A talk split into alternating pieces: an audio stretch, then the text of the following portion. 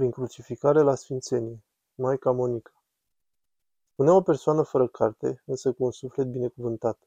Nu tot ceea ce vrei să faci, însă tot ceea ce vrea Dumnezeu, aceea va primi. Noi încă ne aflăm în prima parte a cuvântului. Vrem să facem multe, însă nu știm cât primește Dumnezeu din toate acestea și câte folosesc mântuirii noastre, iar nu pentru a ieși în evidență. Așa este. Și o întrebare care ne vine alături de acest subiect pe care am vrea să-l analizați.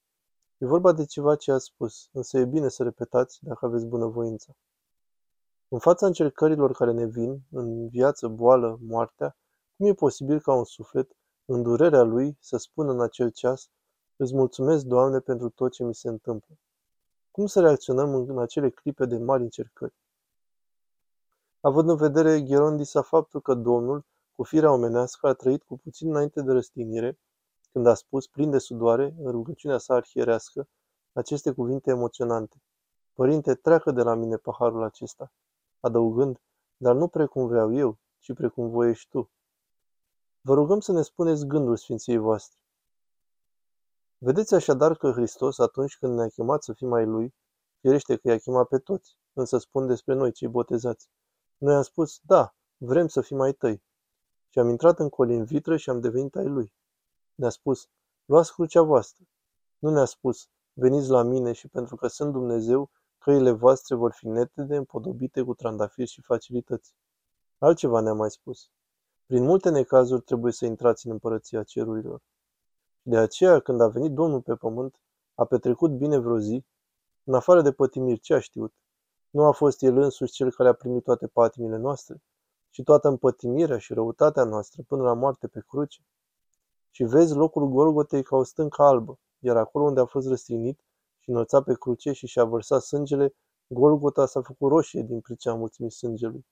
Sângele său a vopsit până și stâncile. Sfântul Dimitrie ce a pățit? Nu era un tânăr de toată isprava, un militar? Putea să ajungă foarte sus în cele lumești. Ce l-a așteptat? Un martiriu. Încât ai putea spune, un tânăr de vârsta lui de unde a găsit acest curaj? Cum a putut primi această mucenicie? Și este oare vorba doar de Sfântul Dimitrie? Ceata mucenicilor este nenumărată. Sunt mulți pe care nu îi știm.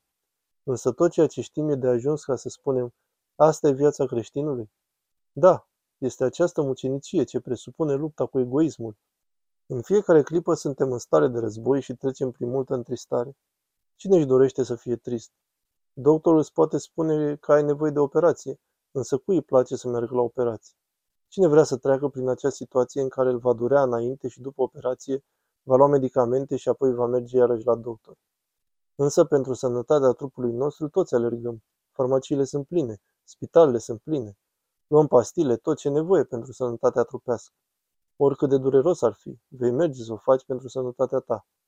Trebuie operație? Facem operație. O operație? 10 operații. 10 chimioterapii? 300? Voi merge. Cât voi mai trăi? Câte speranțe de viață am? Și acestea le facem pentru cei 80, 90, 100 de ani pe pământ. Facem totul să trăim o zi în plus.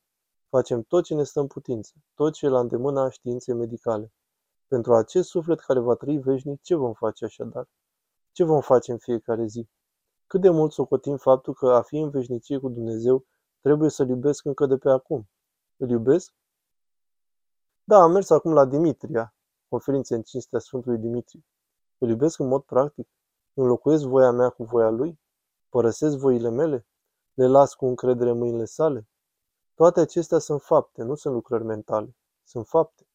Pentru că va veni ispititorul, va veni necazul și atunci e vremea faptelor. Atunci e ceasul faptelor.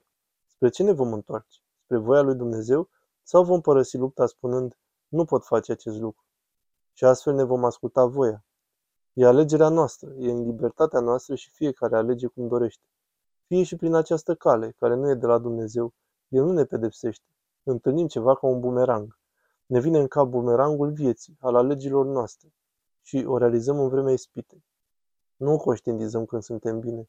Așadar, apoi e vorba de alegerea mea în libertatea mea, zicând, dacă tu te-ai răstignit, fără să ai vreo vină, ca să mă mântuiești, eu, cel care sunt vinovat, pe bună dreptate să am ispite. E binevenit această întristare. Le spun maicilor, surorilor, oricât am încercat să respingem crucea noastră, nu avem niciun rezultat. Trebuie să iubim crucea pentru că Hristos a purtat-o îmbrățișând-o. Trebuie să iubim ceea ce vine în viața noastră, așa cum iubim doctorul, cu toate că ne-a tăiat la operație, ne-a anesteziat, ne-a scos mațele pe o masă de operație și inima și toate măruntaiele, iar apoi îi sărutăm mâna pentru că ne-a făcut bine, pentru că a supraviețuit și ne-am trezit și pentru că ne-am vindecat din boală. Așadar, întristările, ispitele, încercările, greutățile înseamnă curățirea de voile proprii. Pentru că pot spune cu ușurință să fac milostenie, să fac rugăciunea, să citesc o carte și apoi să spun, Doamne, fie voia Ta. În carte nu se găsește punerea în practică a voii Domnului. Nu este nici aici în biserică sau în alt mod, ci doar în clipa în care vine întristarea, încercarea, greutatea, boala. Ne spuneau Sfinții Paisie și Porfirie. Prin intermediul cancerului s-a umplut cerul. Îmi amintesc de un profesor universitar de la Facultatea de Teologie care venea adesea la mănăstirea noastră și întotdeauna avea un cuvânt de spus despre Dumnezeu. Și avea o anumită relație cu Dumnezeu numai de el știută.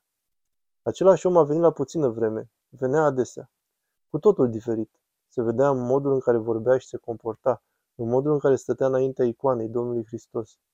Apărea ca un om smerit de un cancer care l-a chinuit și era pregătit de moarte. Acest profesor, ale cărui cunoștințe despre Dumnezeu erau aceleași înainte și după boala cancerului, l-a aflat pe Dumnezeu prin boală, nu prin intermediul facultății de teologie, pentru că Dumnezeu se descoperă în inima noastră. Și ca să ni se descopere Dumnezeu și să spună iată-mă, trebuie să avem ochii sufletului curați ca să-L vedem. De aceea v-am spus pilda cu farisei.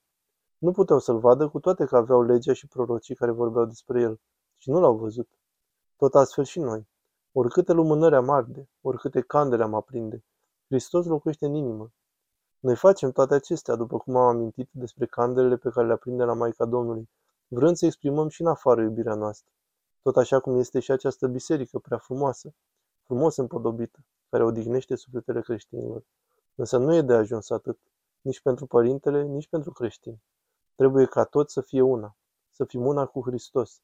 Și acest fapt ne oferă curăție inimii, care îl vede înainte doar pe Hristos, îl vrea doar pe El, deoarece este singura voie care, prin intermediul libertății noastre, ne-a lăsat-o Dumnezeu și a binecuvântat-o. Dacă voiți să mă doriți pe mine, această voie vă binecuvântez. Însă vom trece și noi prin ce a trecut el, prin ce a trecut Sfântul Dimitrie, așa cum au trecut toți Sfinții noștri. Și cei ce nu au mărturisit prin sângele lor, au mărturisit prin lupta cu egoul lor, cu voia lor. S-au lepădat de sine și gustă sfințenia. Au luat din sfințenia lui Hristos. El le-a dăruit-o spunându-le, poftim, eu și voi suntem una. Și asta se vădește în aureola pe care, precum Hristos o are, și eu o poartă, pentru că au o inimă luminoasă în, în care Hristos a găsit loc și s-a odihnit. Ei au lepădat toate voile lor și nu au dorit nimic altceva în afară de Hristos.